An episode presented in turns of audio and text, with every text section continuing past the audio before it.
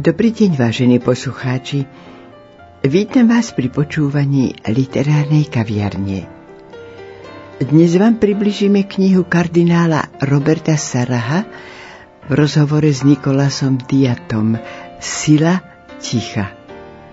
Podtitul Proti diktatúre hluku.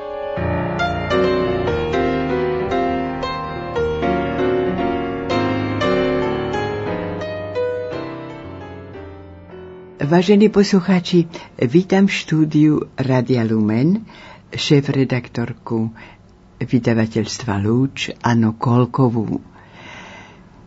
Vyšla kniha pod názvom Sila ticha proti diktatúre hluku. Autor kardinál Robert Sarach v rozhovore s Nikolasom Diatom. Veľmi by som bola rada, Anečka, keby si predsa len našim poslucháčom priblížila túto osobnosť. Osobnosť kardinála. Kardinál Sarach bol pre mňa neznámy pojem, pokiaľ som sa nedozvedela od dosného pána Košiera, že vyšla vo francúzštine kniha Boh alebo nič. Boli to rozhovory kardinála Roberta Saraha s Nikolasom Diátom o viere – Titul ma hneď zaujal a začal som sa o knihu zaujímať. Nebolo ťažké sa pre vydanie rozhodnúť. Kniha vyšla v júni 2016 a k jej prezentácii sme pozvali priamo autora, otca kardinála Roberta Saraha. Bolo veľkým potešením, že prijal pozvanie a Slovensko naštívil.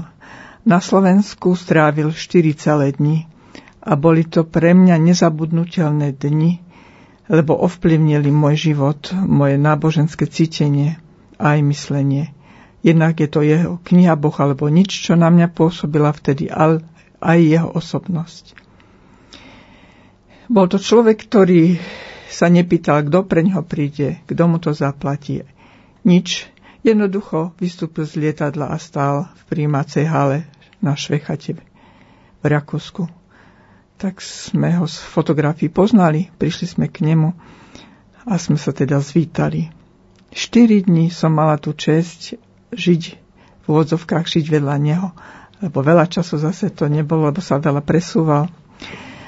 Ale zažila som ho, ako rozpráva, ako mlčí, ako sa díva, ako stoluje. Je to skutočný v mojich očiach svetec tá jeho skromnosť a pokora vyžarovala zo všetkých jeho gest. Jeho pohľad, jeho úsmev. Je to dar od Boha, že naša katolická církev má takúto veľkú osobnosť. Tohto kardinála Roberta Saraha, ktorý je prefektom kongregácie pre Boží kult a disciplínu sviatostí.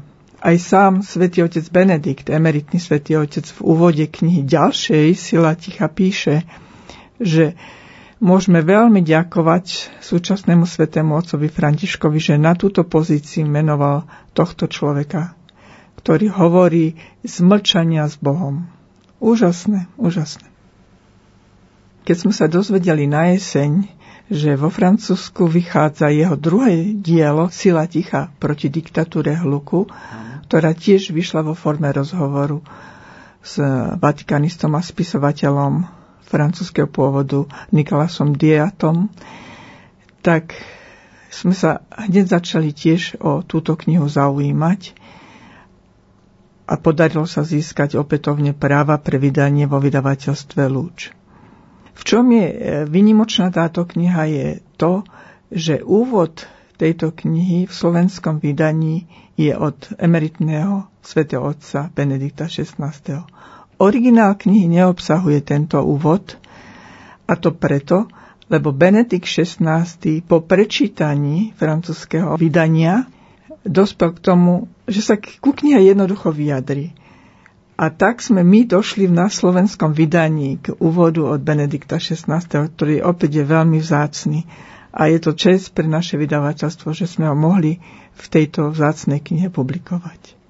Tento úvod bol zverejnený vo Veľkonočnom týždni 2017 a zrejme tie knihy v iných jazykoch, ktoré výjdu budú už tento úvod obsahovať. Ešte možno povedať, že e, kniha Boh alebo nič vyšla v 14 jazykoch na celom svete. A tých krajín mohlo byť aj 30-35, kde všade tá kniha vyšla. Vo francúzsky sa hovorí v, v Afrike, v mnohých krajinách, lebo tam vychádzala v anglicky vychádza v azijských krajinách. Takže skutočne to je svetový bestseller, ktorý má čo povedať každému človekovi na tejto zemi. A Sila ticha je kniha, ktorá akoby pokračovala k tomu Boh alebo nič. V knihe Boh alebo nič nastoluje zrkadlo tejto doby. Pomenúváva problémy. Hovorí, keď sa vzdiali ľudstvo od Boha, tak zanikne, zanikne civilizácia, zanikne kultúra, ktorá nás tu drží. Neštíti sa žiadnych takých otázok ako aj pedofilie kňazov, rozvodovosti, novú zosobášeným párom rozvedeným. Taktiež problémom cirkvi sa venuje, pranieruje problémy, ktoré vidí, ale venuje sa samozrejme aj tomu, ako to riešiť. Riešiť sa to dá jedine s intenzívnením nášho vzťahu k Bohu. A v sile ticha pokračuje v tomto, a veľmi zdôrazňuje, že, že naša modlitba sa nezlepší, náš vzťah Bohu sa nezlepší, kým sa nestišíme. A nech to nie je ticho, že len mlčíme a nepočúvame vonkajšie vnemy, ale nech je to ticho s Bohom. A to vôbec nie je tak ľahké sa do toho ticha dostať.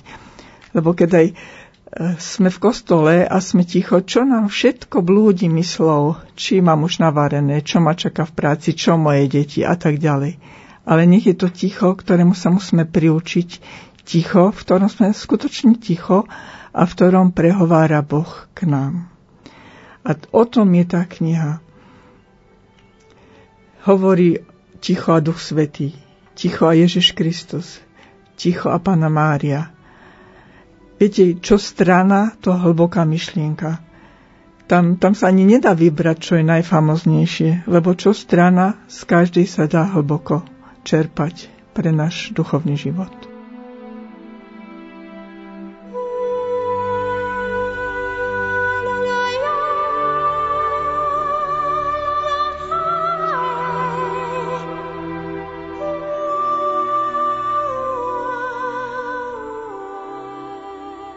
V úvode knihy sú uvedené dve básne.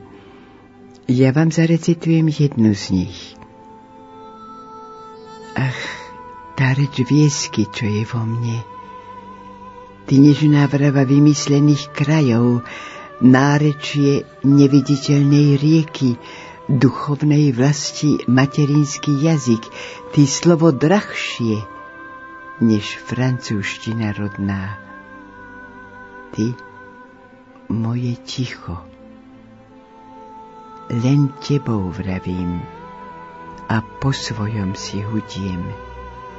Tisíckrát ťa ospevujem pre potichu duše a počúvam tvoju zádrž ako organ víťazstva. Jean Možen Pastviny ticha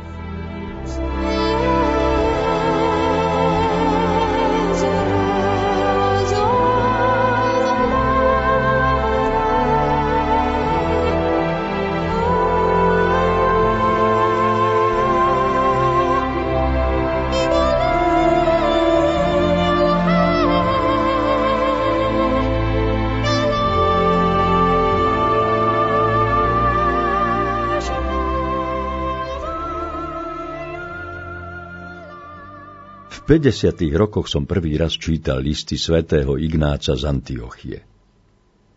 Osobitým spôsobom na mňa zapôsobili slova z listu Efezanom. Je lepšie mlčať a byť, ako rozprávať a nebyť. Lepšie učiť skutkami než slovami. Jeden je učiteľ, ktorý povedal a stalo sa. A čo urobil v tichosti, je hodné Otca. Kto skutočne zachováva Ježišovo slovo, môže i v jeho mlčaní počuť, že má byť dokonalý že má hovoriť skutkami a bude ho poznať podľa mlčania. Čo znamená počuť Ježišovo ticho a poznať jeho mlčanie? Z Evangelií vieme, že Ježiš opätovne v samote prežíval v noci na hore, v modlitbe a v rozhovore s Otcom. Vieme, že jeho reči a jeho slovo pochádzali z jeho mlčania a len tam mohli dozrievať.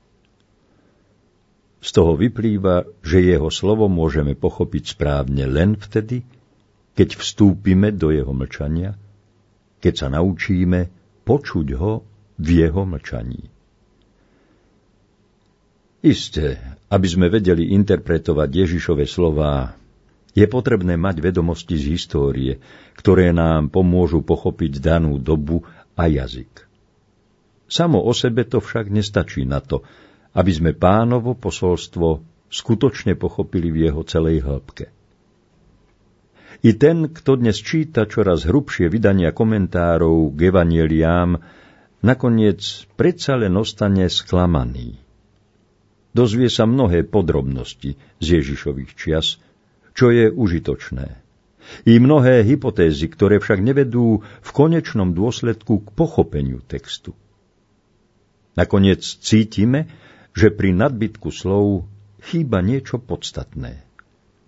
Vniknutie do Ježišovho mlčania, v ktorom sa zrodilo jeho slovo.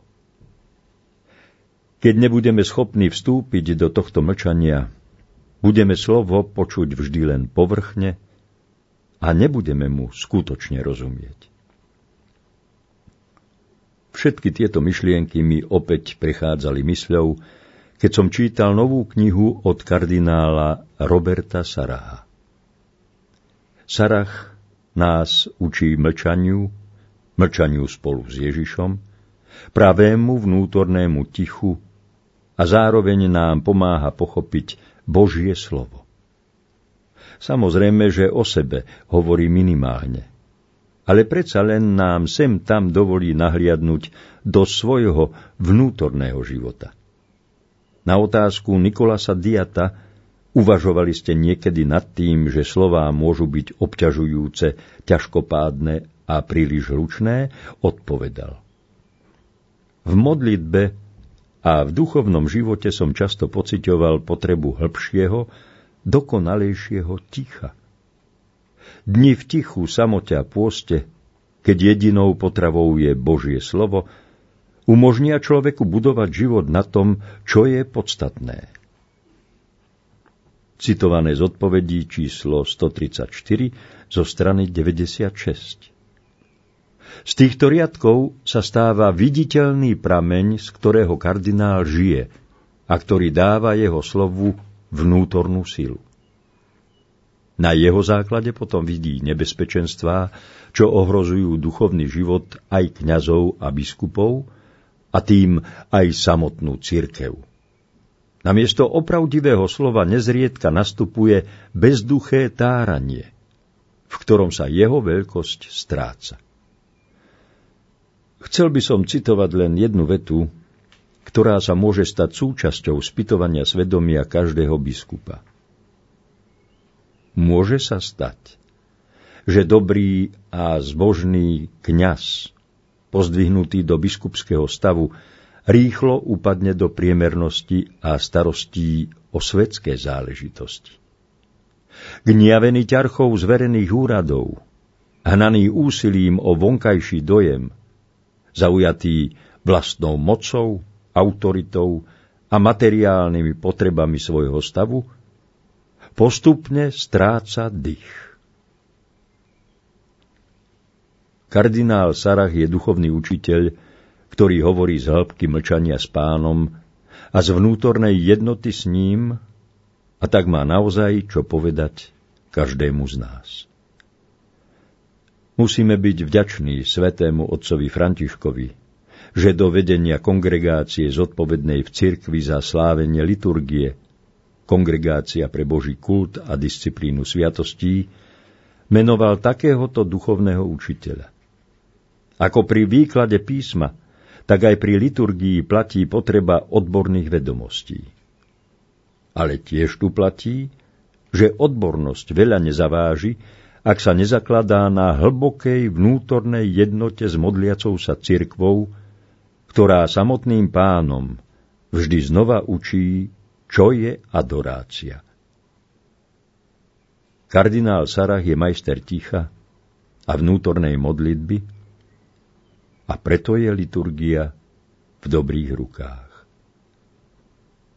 Vatikán, Veľkonočný týždeň 2017, Benedikt XVI, emeritný svätý Otec.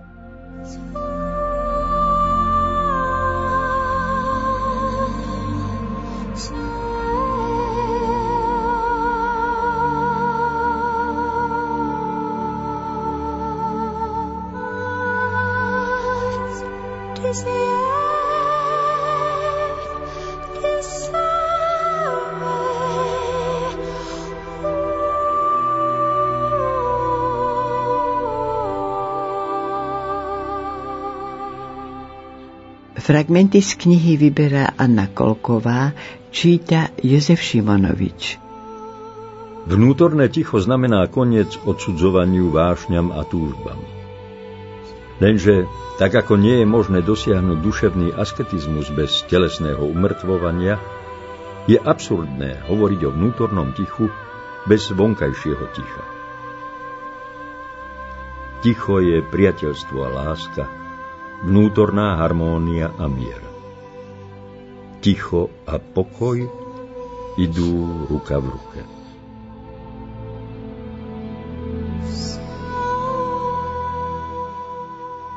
Ak je postmoderný človek zbavený hluku, zmocňuje sa ho hluchá a mučivá úzkosť. Podstata zla spočíva v nepokoji a nervozite. Nedokážeme čakať ani zotrvať v tichu.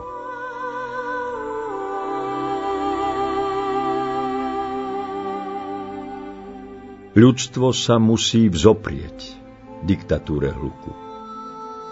Čo sa stane s našim svetom, ak nebude vyhľadávať tiché miesta? Na dosiahnutie duševného oddychu a rovnováhy je potrebné ticho. Bez neho nie života. V tichu sa rodia a zjavujú najväčšie mystéria sveta.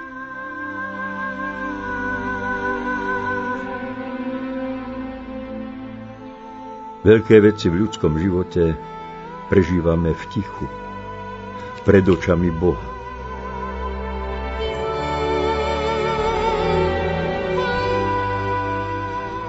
Potreba stále niečo hovoriť ženie radorečného človeka k povrchnosti vzdialuje ho od Boha aj od akejkoľvek zmysluplnej činnosti. Táraj je povrchný, márnomyselný a najmä nebezpečný človek.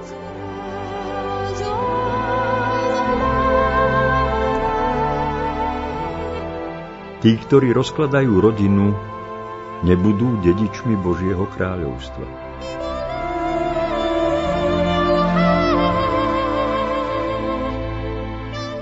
Moderný človek sa krúti v pekelnom chaose, ohlušuje sa storakými spôsobmi, vedie vojny a s pompou vydával živé vyhlásenia, lebo zo života, zo svojho Boha a neukojiteľnej túžby pretvoriť svet podľa sebeckých potrieb, vylúčil Boha.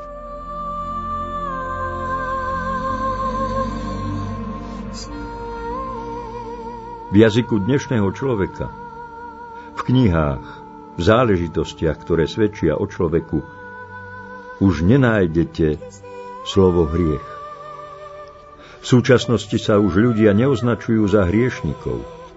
Delia sa do kategórií zdravý, chorý, dobrý, silný, slabý, bohatý, chudobný, vzdelaný, hlúpy.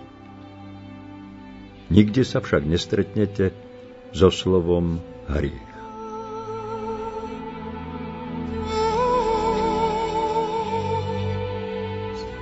Mlčať, ovládať si ústa a jazyk, je ťažká, namáhavá, nezáživná drina. Človek musí mlčky predstúpiť pred Boha a povedať mu, Bože, Doprial si mi spoznať dokonalosť. A vložil si do mňa túžbu po nej, ustavične ma veď k absolútnej láske.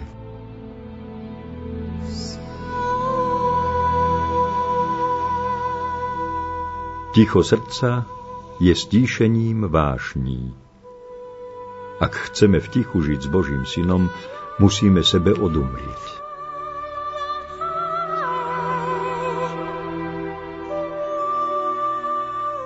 Venujme veľa času Bohu, modlitbe a adorácii. Nechajme sa do sítosti a ustavične živiť Božím slovom. Vieme, aké tvrdé je naše srdce. Preto potrebuje dlhý čas na to, aby zmeklo, aby vďaka hostí našlo pokoru a nechalo sa preniknúť Božou láskou.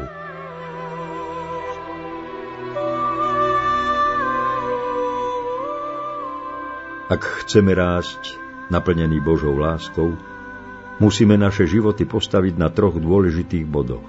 Na kríži, Eucharistii a na Panne Márii.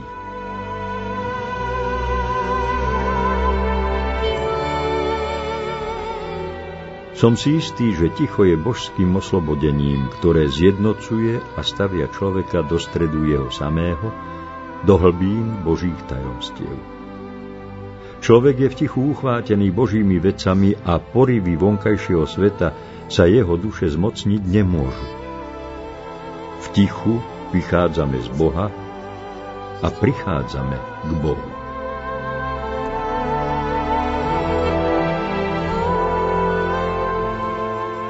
Svet už nepočúva Boha, lebo ustavične v závratnom tempe a zohromujúcou výrečnosťou rozpráva a pritom nič nepovie. Moderná civilizácia nevie mlčať. Vedie ústavičný a nikdy nekončiaci monológ. Postmoderná spoločnosť odmieta minulosť a na súčasnosť sa pozerá ako na lacný objekt konzumu. Do budúcnosti hľadí cez prizmu pokroku, ktorý je tak povediac posadnutá. Jej snom, ktorý sa stal smutnou skutočnosťou, je uvrhnutie ticha do plesnivej, tmavej, väzenskej cely.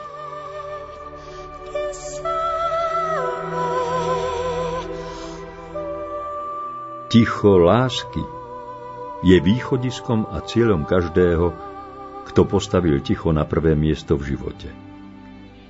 Rozhostí sa ako sladká odmena, keď sa človeku podarí umlčať nesympatie, vášne a hnev srdca.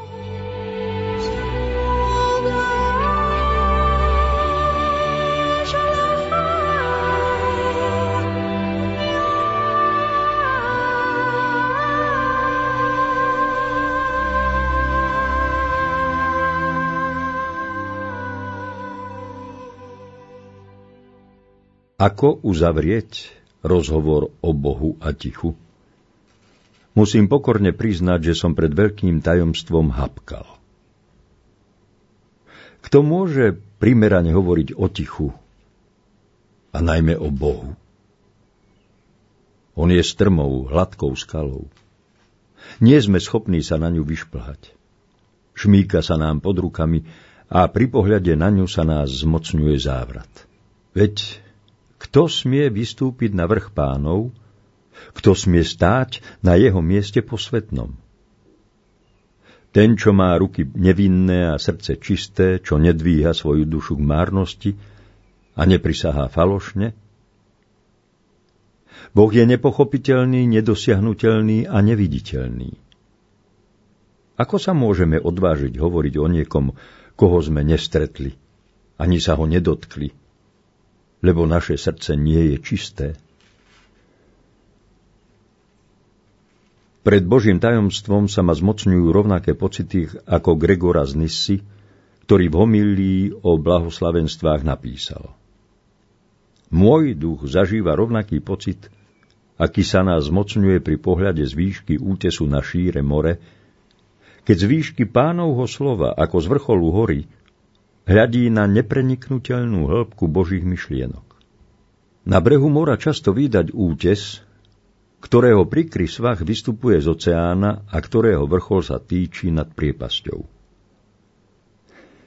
Rovnakým závratom je uchvátená moja duša, keď ju preniknú pánové silné slová.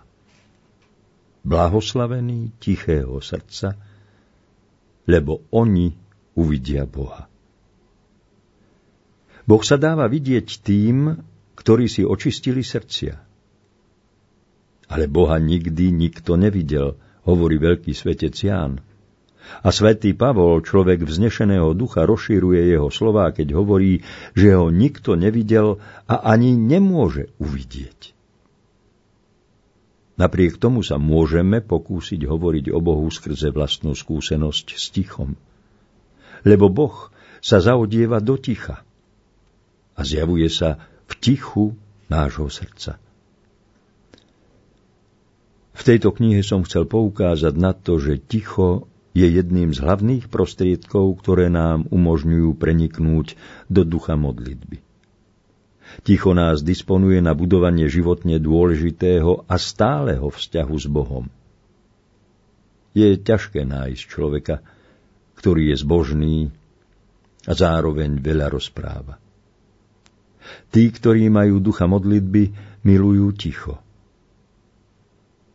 Ticho je od nepamäti považované za baštu nevinnosti, ochranný štít proti pokušeniam a životodarný prameň hlbokého vnútorného sústredenia. Ticho praje modlitbe tak, že prebúdza v našich srdciach správne myšlienky. Podľa svätého Bernarda umožňuje duši lepšie premýšľať o Bohu a nebeských pravdách. Z tohto jednoduchého dôvodu Všetci svetci vrúcne milovali ticho. Hlavným jazykom Boha je ticho. Sveta matka Terézia z Kalkaty v knihe Modlitba Svieži prameň hovorí, že túžime nájsť Boha, ale jeho nemožno objaviť ani v hluku, ani v zhone. Čím viac dostávame v tichej modlitbe, tým viac môžeme dávať v aktívnom živote. Ticho nám dáva nový pohľad na všetky veci. Podstata nie je v tom, čo hovoríme, ale v tom, čo nám hovorí Boh a našim prostredníctvom odovzdáva ďalej. V tichu na nás vždy čaká Ježiš. V tichu nás aj počúva. V ňom sa prihovára našim dušiam a v ňom počujeme jeho hlas. V tichu nachádzame novú energiu a skutočnú jednotu. Božia energia sa stane našou, aby sme konali správne, v jednote našich myšlienok s jeho myšlienkami, v jednote našich modlitieb s jeho modlitbami. V jednote našich skutkov s jeho skutkami, nášho života s jeho životom. Dúfam, že sa mi v odpovediach na krásne otázky Nikolasa Diata na predchádzajúcich stranách podarilo ukázať, že ticho a modlitba sú neoddeliteľne späté a vzájomne sa obohacujú. Domýšľavé, ohováracké a nemierne táranie máva často veľmi zlé dôsledky. Ticho je najvhodnejším prostredím pre hlboké sústredenie – je však ustavične prerušované ľahkovážnymi a demagogickými rečami. Človek sa síce môže vnútorne sústrediť, ale ak nevie udržať jazyk na úzde, meditácia mu nepomôže preniknúť do Božieho tajomstva. Ani sa v tichosti klaňať pred Božím trónom. Keď otvoríte dvierka pece, unikne z nej horúčava. Vyvaruj sa tárania hovorí svätá Dorota, lebo ti pri ňom uniknú zbožné myšlienky a rozímanie o Bohu. Človek, ktorý sa ustavične rozpráva so stvoreniami, ťažko sa môže rozprávať s Bohom a Boh sa s ním tiež bude rozprávať málo. Toto hovorí pán. Preto ju ja vyvábim, zavediem ju na púšť a prehovorím k jej srdcu. Tam, kde je veľa rečí, nechýba hriech a preto ten, kto drží svoje pery na úzde, je rozumný. Hovorí kniha prísloví. Svetý Jakub hovorí celkom jednoznačne. Jazyk je svet neprávosti. Vo vnútornom hluku nemôžeme prijať nič a nikoho, pripomína pápež František v apoštolskej konštitúcii hľadanie Božej tváre. Je to tak. Táranie človeka a jeho záľuba v počúvaní tárania druhých zavinia mnohé hriechy. Koľko duší bude pri poslednom súde zatratených, lebo si nedávali pozor na jazyk? Muž zlého jazyka sa neudrží na zemi – preto sa púšťa nespočetnými cestami bez nádeje na návrat. Ten, kto si dáva pozor na ústa, je strážcom svojho života. Kto však rozdrapuje svoje pery, tomu hrozí pohroma. A svätý Jakub píše Kto sa neprehrešuje slovom, je dokonalý muž, schopný udržať na úzde. Ten, kto zachováva ticho pre Božiu lásku, sa bude venovať meditácii, duchovnému čítaniu a modlitbe pred sviatosťou oltárnou. Svetá Mária Magdaléna de Pazzi si myslí, že ten, kto nemá v obľube ticho, nemôže oceniť Božie záležitosti a veľmi rýchle sa vrhne do víru svetských radostí. Cnosť ticha neznamená, že nikdy neprehovoríme.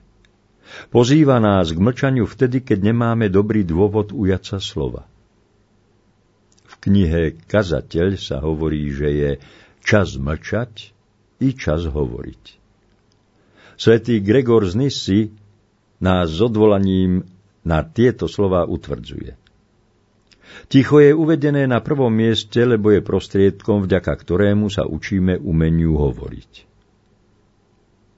Kedy má zachovávať ticho kresťan, ktorý túži stať sa svetým? Kedy má prehovoriť? Kedy sa musí mať na pozore pred zvodmi diktatúry hluku?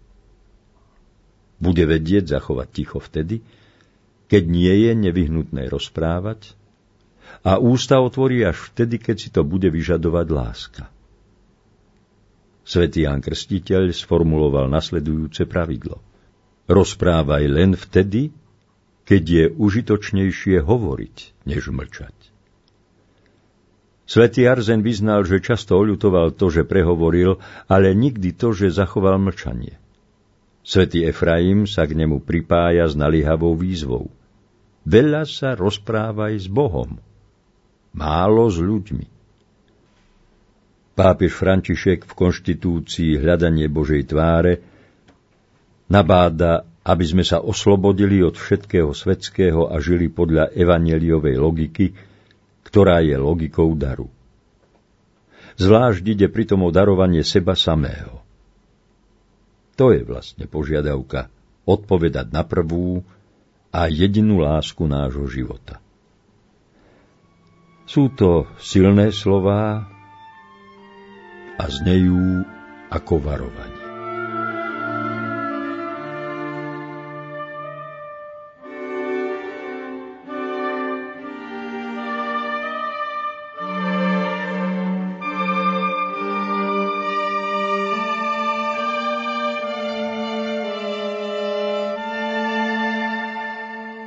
Dnešnej literárnej kaviarni ste počúvali Anu Kolkovú, recitoval Jozef Šimonovič, hudobná spolupráca Diana Rauchová, zvukový majster Matúš Brila. A lúči sa s vami Hilda Michalíková.